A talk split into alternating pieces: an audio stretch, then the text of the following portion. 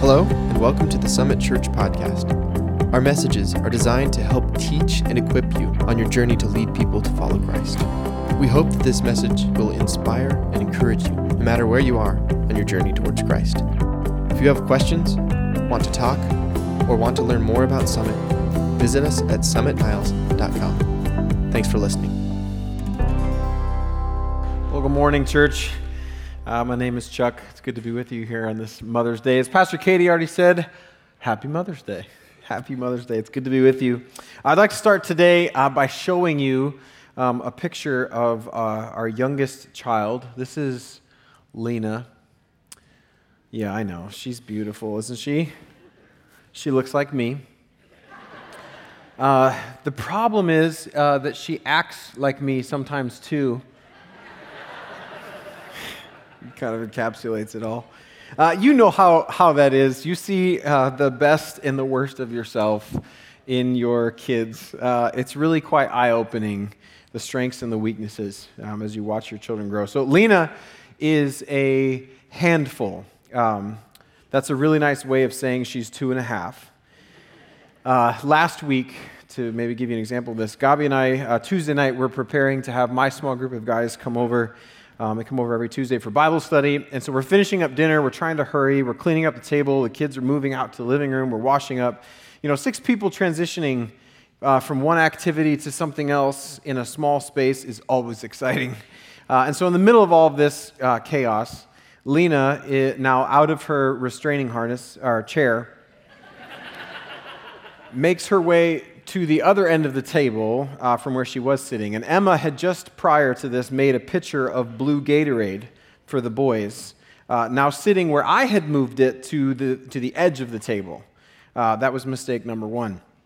So I turned around just in time, just in time to see this wide mouth pitcher uh, tip over, and in 0.2 seconds, an entire gallon of sugar rich Gatorade emptied itself onto the kitchen floor you know, mixing with dog fur and, you know, random marker caps and paper clippings from craft time two hours ago.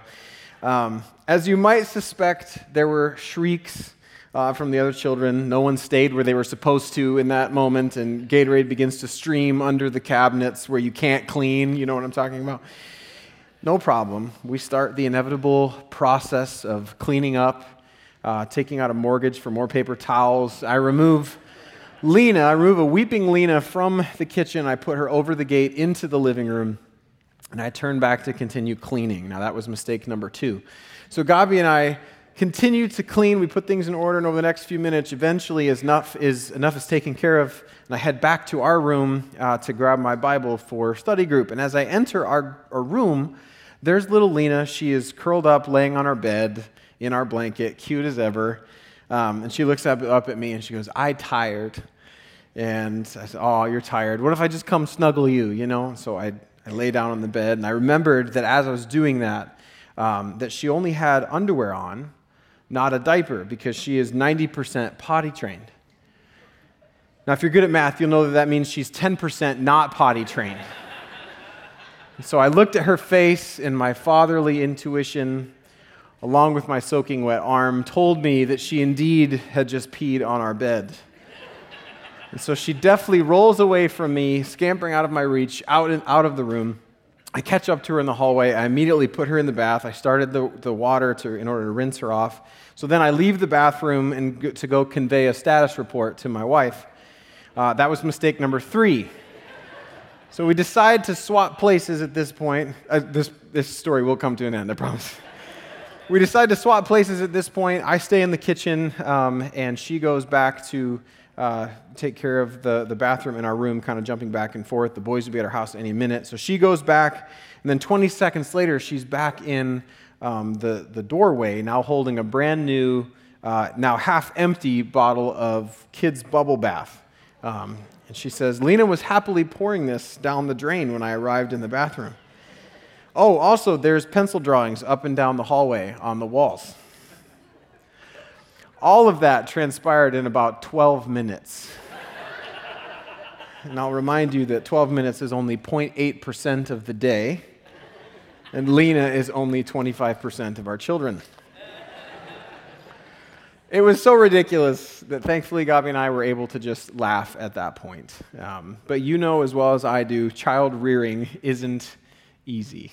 It's not easy, and it's downright exhausting at times. And although it's rewarding, it costs you something.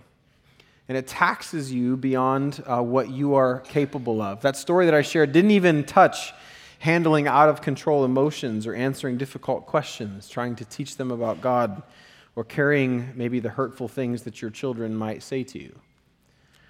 My conversations with many of you over the last, um, really even couple months, and recent prayer requests that have come through, and in talking with our kids director, um, parents are tired and they're often guilty, feeling as if they aren't doing it right, feeling inadequate as they attempt to form their children and meet their needs and grow them into responsible humans.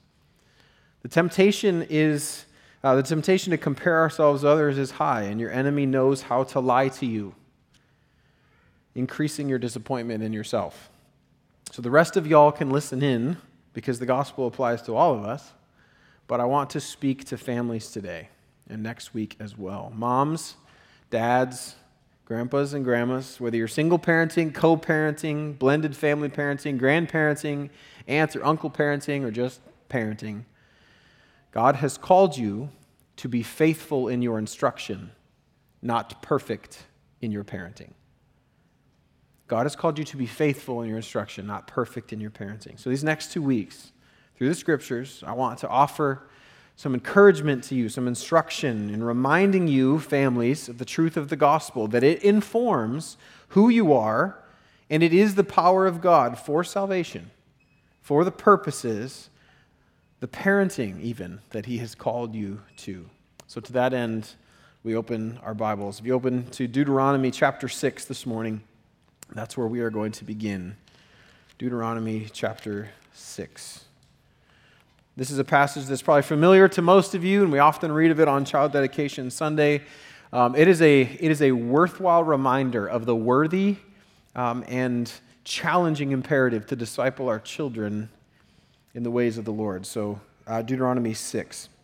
Now, our text today, as we're reading this, to give you some context, this is just after Moses had given the Israelite people what we know as the Ten Commandments. And so the Israelites, uh, they were called to be set apart, to be different um, than surrounding nations, to be holy and kept unto a holy God, only to him. So Moses tells them then that following these commands, living in obedience to these decrees of God, will bring blessings and long life, he says. And that these things, and that things will go well for those who hold strongly to what God has said. That's our context today. So starting in verse 4 um, Hear, O Israel, the Lord our God. The Lord is one. Love the Lord your God with all your heart and with all of your soul and with all of your strength. These commandments that I give you today are to be on your hearts. Impress them on your children. Talk about them when you sit at home and when you walk along the road and when you lie down and when you get up. Tie them as symbols on your hands and bind them on your foreheads. Write them on the doorframes of your houses and on your gates. Will you pray with me this morning? Lord Jesus, we ask uh, that you would be glorified today as we engage with your word. Speak to us, edify us, encourage us by your Spirit today that we may live out uh, the will of our Father God. In your name, Jesus, we pray this. Amen.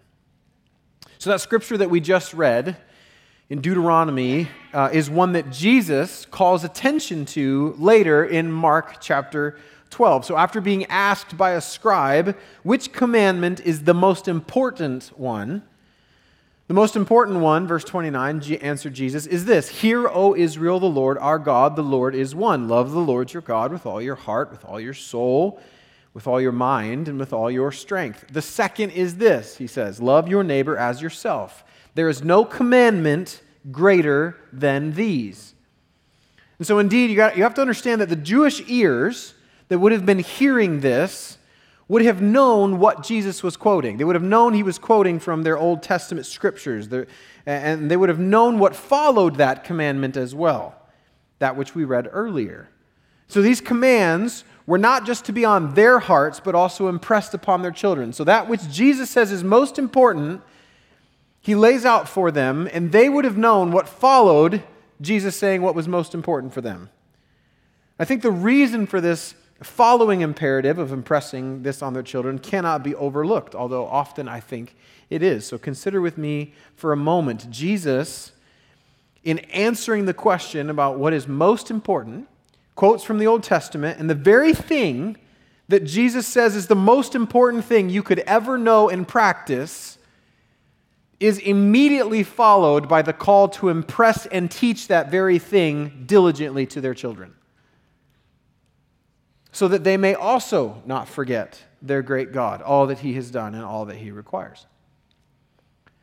And so, right here, we have not only the very pinnacle of, our, of commands from God, the very crux of our purpose as the people of God, to love Him and to love others, but also what is tied to it the essential imperative of family discipleship.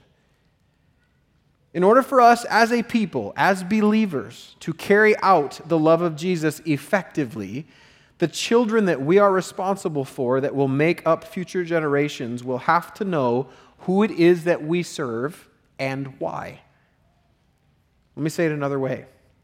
The continual stability of living out the Great Commission is dependent on how effectively we train up our children in the way they should go. The continual stability of living out the Great Commission is dependent on how effectively we train up our children in the way they should go. And I don't believe that I'm overstating that. While logically it just makes sense, passing essential information to carrying out our purpose to those closest to us, the Bible continues to exhort parents in this way. Ephesians 6 Children, obey your parents in the Lord, for this is right. Honor your father and mother, which is the first commandment with a promise, so that it may go well with you and that you may enjoy long life on the earth. Now, watch this, verse 4. Fathers, do not exasperate your children. Instead, bring them up in the training and instruction of the Lord. In Proverbs 31, another passage is familiar to many of us. King Lemuel's mother is encouraging him to be selective. This is mother in law advice, um, as Chuck Swindoll called it. This is mother in law advice. He's encouraging him to be selective as he looks for a wife and a mother for his children. And so then, through the revelation of God's Spirit, we are given this list of noble characteristics in, in Proverbs 31 that, that women you should be striving for while also knowing that it is only attainable to you in Christ. In verse 26, it says that of a noble wife, of a mother, that she speaks with wisdom and faithful instruction is on her tongue faithful instruction. Now, the ESV translates that as the teaching of kindness. So, what's interesting here is the sentence structure, the way that it that is laid out, it leaves room to understand faithful instruction or, or teaching of kindness in a couple different ways. So, we know that faithfulness can describe an, an ongoing continuance of something, right? But it also is the idea of, of loyalty, of kindness, of obligation, extending goodness to something or someone, being faithful. Think more of our Christian faith, our loyalty towards and our trust in God, right? And so, considering both of those ideas of faithfulness and faithful in the original layout of this sentence, faithful is not only the essence of the instruction, she teaches faithfulness but faithful can also describe the instruction. She faithfully teaches them faithfulness. She is unfailing in her willingness to show up day after day, instructing her children in the vital importance of loyalty to our Lord Jesus Christ. So, fathers, bring up your children in the instruction of the Lord. Mothers, faithful instruction is to be what you continually speak. So, the dual purpose of this verse is fascinating to me and, and helps, I think, solidify the point I'm trying to make this morning. The instruction that you are to give your children is one of faithfulness, teaching your children to be faithful to the Lord and to all of his ways. And you are also to be faithful in that instruction, never giving up speaking the truth of his ways through what you say and how you live.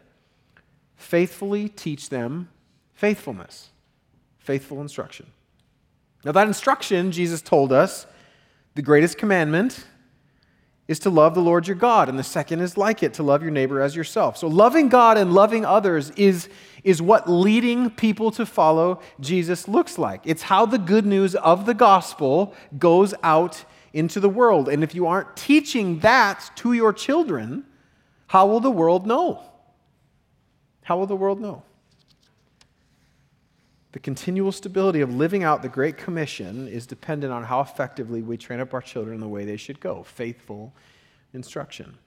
Now, I hope that I have made uh, my point with some of those things. The mission of God is that we would love Him and that others would love Him because we have loved them. And parents, families, anyone who is discipling children is an integral part of carrying out that mission.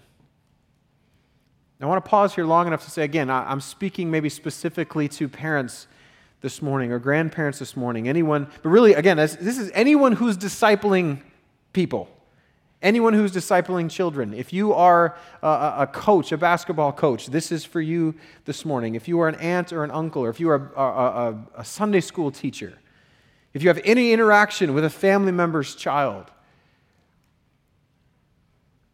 this is the imperative for us today. Now, if that feels like a tall order, it is.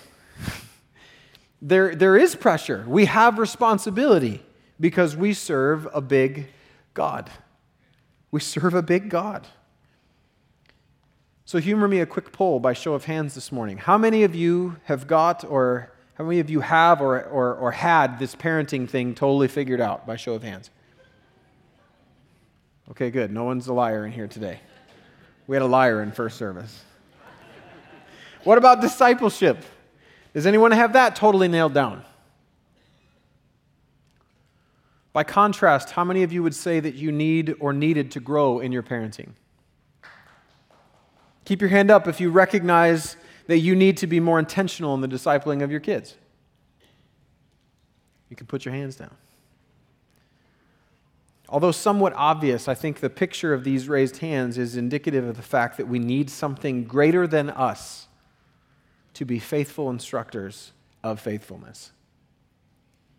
And this honest appraisal of ourselves quickly reveals the secret solution or unfailing strategy for discipling our children doesn't come from within us. And this is the crucial starting place of the gospel knowing that left to ourselves, we fall short. On our own, we cannot fabricate enough goodness or enough effort or enough resets when we screw up as a parent, as we attempt to form God fearing children. But the good news of the gospel is that we serve and have a Savior who never fails. One who brings enough goodness and enough effort for continual resets for our good and His glory. So, parents, can you just hear me again this morning? God has called you to be faithful in your instruction, not perfect in your parenting. Jesus brings perfection. So, mamas, daddies who have kids of all ages, can you relax this morning? Just breathe. Find that pressure relief valve, and can we apply some gospel grease to it this morning? To do that, I want to look up 1 Corinthians and read some verses there with you. 1 Corinthians chapter 1, if you turn there.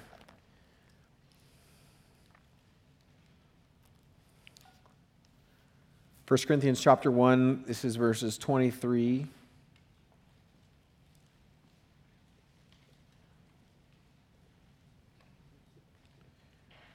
You know what? I'm going to start at 21.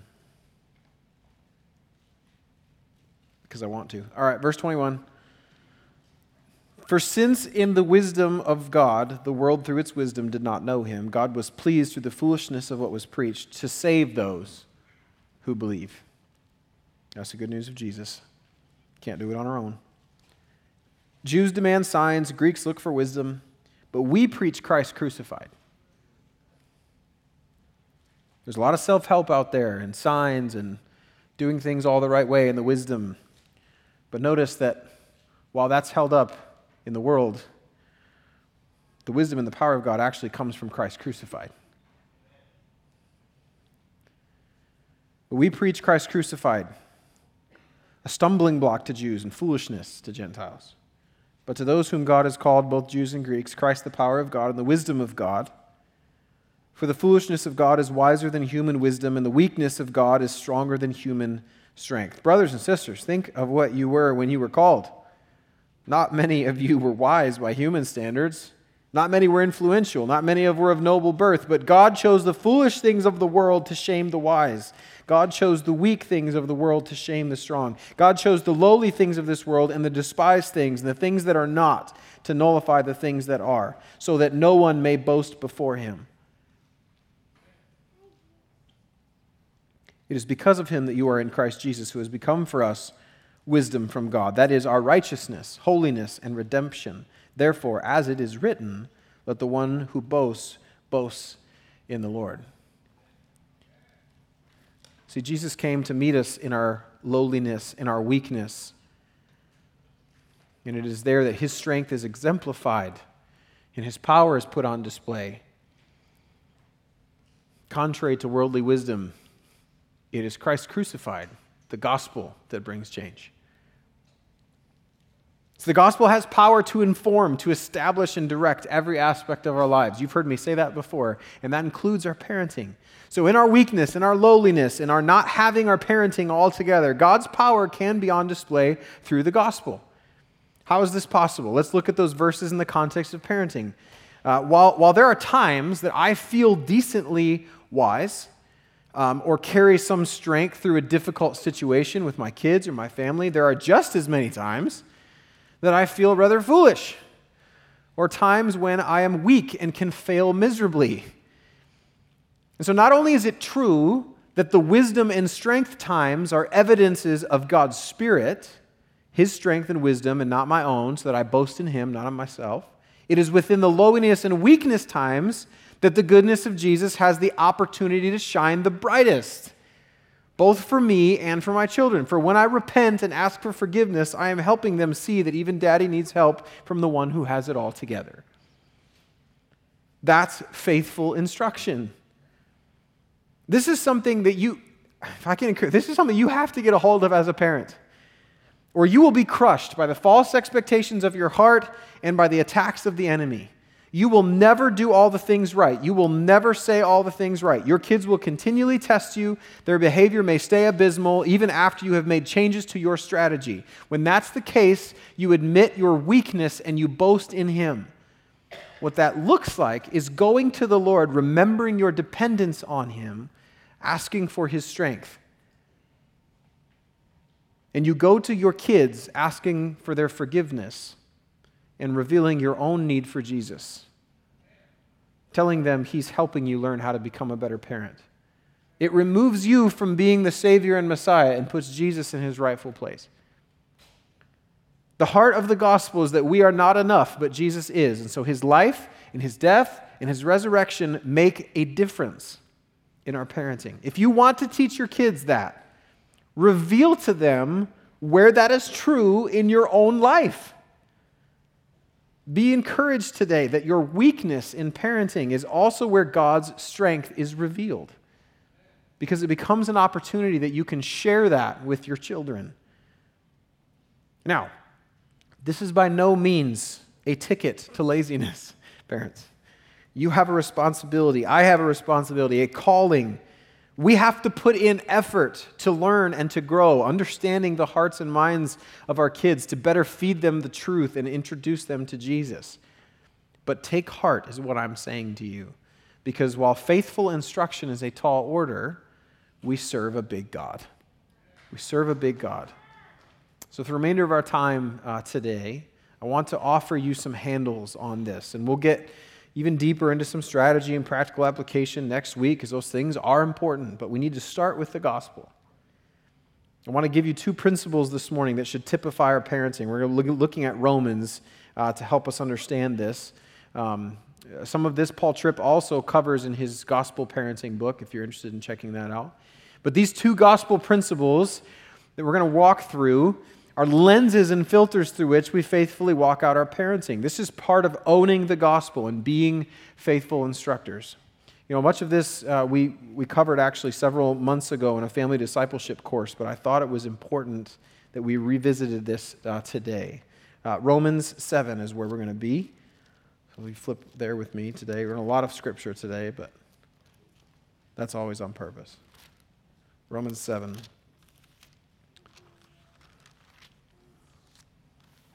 Verses 7 and 8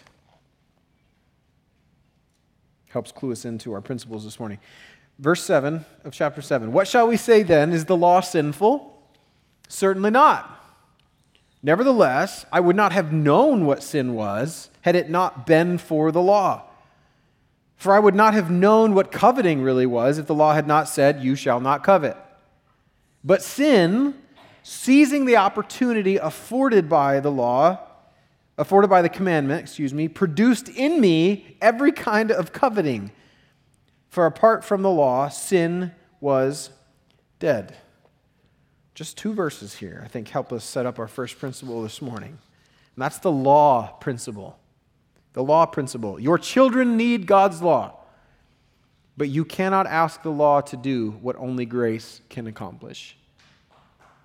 Okay, so in Romans chapter 7, Paul is talking about the nature of the law. While, while it reveals the law, while the law reveals the good we ought to do, it also reveals the sin of our hearts. In other words, knowing our sinfulness, God in His mercy gives us boundaries through the law, tracks to run on, a clear knowledge of right and wrong that guides our behavior. And it is within those boundaries that we find protection, mainly from the evil that is within each of us, also outside of us. But however, it's because of that given law that our sin becomes revealed. It's that, it's that measuring line at Cedar Point that you can see as you're approaching the, the rides. It's off in the distance, but it becomes personal when a short kid walks up to it and doesn't measure up. The standard literally reveals his actual, literal shortcomings. Okay, Paul's example is coveting. I desire and dwell on what a person has rather than what I have been given. And God says, that is not of me. And so the law reveals our sin. It's that big red button that says, don't push. I find myself wanting to push it. It reveals in me a desire to buck the rule and to do what I want. Your kids are born with this. Did you know that? The same way you are. So we need the law to guide us, but the law also reveals that we can't live up to it or fulfill all that it asks. So, in other words, while the law is good, it cannot produce in us the righteousness that it reveals we don't have. Only Jesus can do that. Let me translate that to parenting for you. If rules and regulations had the power to change the heart and life of your child, Jesus would never have needed to come. If rules and regulations had the power to change the heart and life of your child, meaning rescuing your child from themselves, giving them a heart of submission and faith, Jesus would have never needed to come. So while your children need to know God's law, what is good and what is evil, what is sin, what is holy and what is right, the, the right way to live, walking in contrast to what the world says, there is danger in, our, in, in thinking or asking the law or us implementing the law to do what only grace can accomplish. I do this without even thinking about it. I subconsciously assume that as I craft and enforce boundaries in my family or with my children based on the teachings of Scripture, the good morality that's reflected in the Bible, that my children will be formed in the right way. How many of you are starting to catch what I'm saying here? But I, I put hope in, in, in my enforcement of those things or them following those, those rules or, or, or the boundaries that are good and holy that have been created for them. I put hope in those things to change them. Paul Tripp says it this way Many Christian parents have reduced Christian parenting down to being a really faithful lawgiver, arresting officer, prosecutor, judge, and jailer. Their parenting is basically a body of rules followed by threats of punishment. Yes, children need rules and they need faithful correction. But that simply is not enough. If all that your children needed was the knowledge and enforcement of rules, then the life, death, and resurrection of Jesus would not have been necessary. The law does a very good job of exposing your child's sin, but it has no power whatsoever to deliver your child from it. It's convicting to me. I can find myself sitting there marveling at my children, wondering, I just can't understand why they don't. Uh. Then God says, Did the law fix you? The law has no ability to give your child a new heart. The law has no ability to create the lasting change in your child that you long for. The law cannot and will not rescue, redeem, or restore your child. But that is exactly what every child needs. So, the question for us to consider out of this, one of a few this morning how much hope have you been putting in the law to change your child? Maybe you don't have a child. This still applies to us. How much hope have you been putting in the law to change you? Back to parents, a further, perhaps more convicting question is the anger and frustration that is directed towards your children because they are breaking God's law or your law, getting in the way of what you want or inconveniencing you. That one's tough for me. Am I inconvenienced? And so my frustration and my anger comes out because of my timing and I feel like I'm not in control anymore? Or is my anger and frustration based out of a brokenness over the fact that they're not following what God has for them? Those are two different things. The law principle your children needs God's law, but you cannot ask the law to do what only grace can accomplish. That leads us into our second principle, the grace principle. God never calls you to a task without giving you what you need to accomplish it. Remembering that the attitude problems, the disobedience problems, the being nasty to their siblings problems, the just won't quit poking your sister problems, all of those are symptoms of a greater sickness in their hearts. It's the, it's the sin inside them that messes everything up. And the law, just discussed, has no ability to deliver them from that mess. You and your children come into the world in desperate need of God doing something that changes you. Enter his rescuing, forgiving, and transforming grace.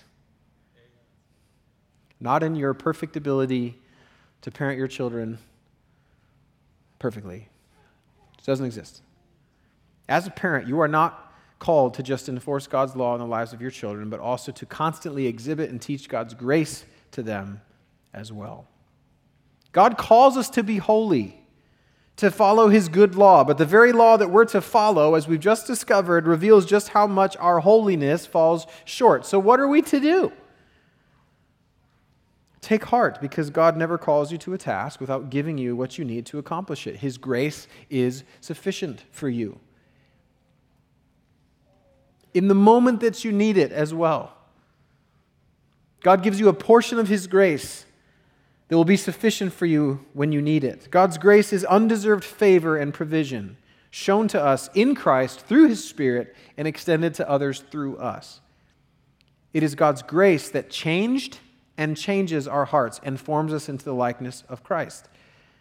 And so, just as God's grace provides us with stamina for the exhausting days, provides us peace when we're at a loss for how to fix our kids, God's grace that holds us firmly when our kids aren't following Jesus God's grace that gently rebukes us when we are tempted to compare ourselves to others, God's grace that favors us by filling in the gap when we fall short, and God's grace that favors us through showing us his kindness and his mercy.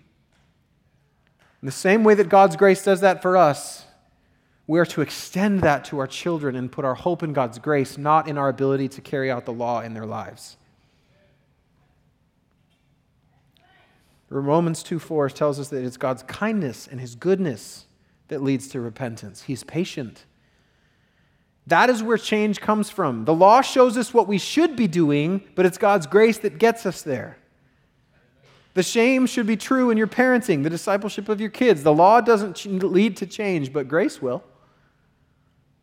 And on the surface, this may seem like a slight shift from law based parenting to grace based parenting, but it has massive implications for your kids.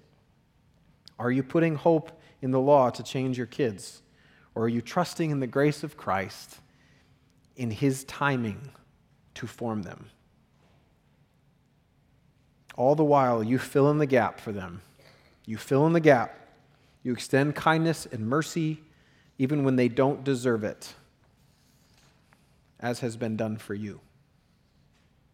As I wrap up this principle, I, I want to be clear extending grace doesn't mean letting sin go unchecked. We serve a holy God, and He has wrath against sin. It doesn't mean letting sin go unchecked, but there is a tenderness and compassion that comes from the heart of Christ towards sinners that we must model towards our children and others, by the way. I struggle hard with this when they don't meet my law. I can be short with them. I'm almost appalled, again, that they could be so foolish, completely forgetting my own foolishness that Jesus met with gentleness, laying himself down, dying on a cross in my stead to meet me in my brokenness.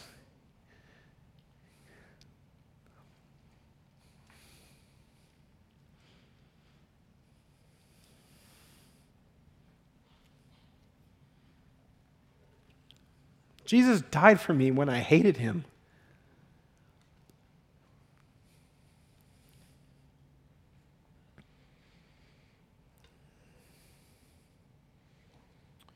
Lord, may I not be inconvenienced by the sin of my children.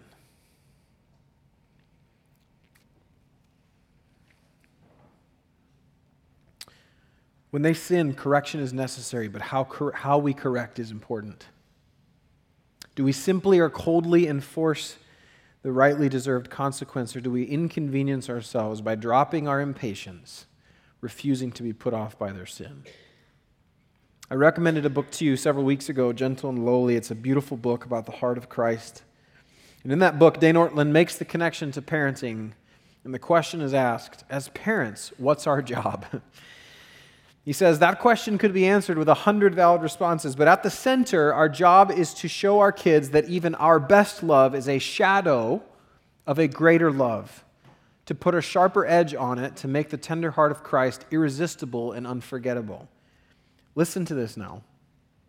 Our goal is that our kids would leave the house at 18 and be unable to live the rest of their lives believing that their sins and sufferings repel Christ. Whew. That's a tall order. But the grace of God not only exemplifies this in our lives, it gives us the power to carry it out in the lives of our children. I want to invite the worship team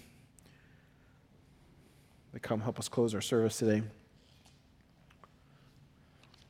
Again, I don't want this to seem cliche to you. That I just say, you know, trust God, He'll figure it out. That's true. He will. He's called you to be faithful in your instruction, but He is also the one ultimately responsible for the growth and the forming of your children in the ways of the Lord. You be faithful. Parenting and discipleship is no small deal, but it is also not reserved for perfect people. See, the gospel story is one of redemption. Something beautiful, us, our children, the world, is broken and it's marred separated from that which created it, now in need of restoration. Jesus absolves that brokenness, his death on a cross, forgiveness of sins, restoring creation back to the Creator by his power. The gospel, by nature, is redemptive. Biblical parenting, then, becomes an extension of that redemptive work. That verse that was on the screen at the end of that video earlier you are given children. Psalm 127 says, They are God's children, He gives to you. They are beautiful image bearers, but they are broken and marred by sin. They are separated from the God who created them. You who have been saved and redeemed are now instruments chosen by God to shepherd that human soul. Ambassadors participating in this redemption process as He restores His children back to Himself, training them to lay down their desires to follow Jesus. Think about this for a moment. God had you in mind when He created your kids. God had your kids in mind when He created you.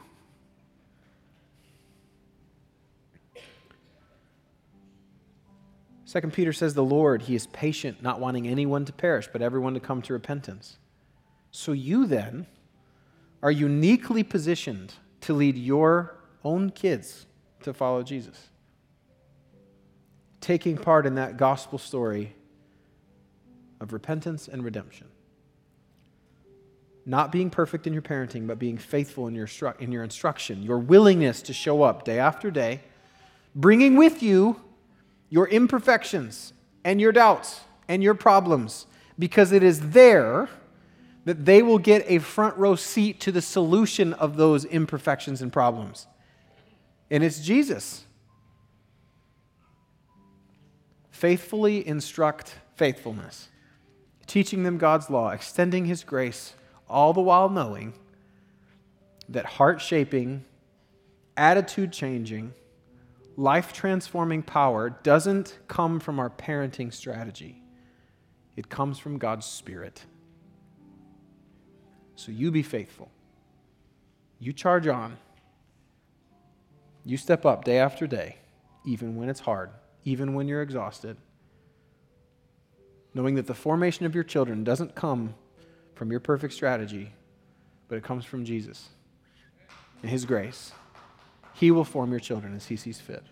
Let's pray. God, thank you so much for today. Thank you for a chance to worship you, to hold up your scripture, to encourage us and to lead us in the way that we should go.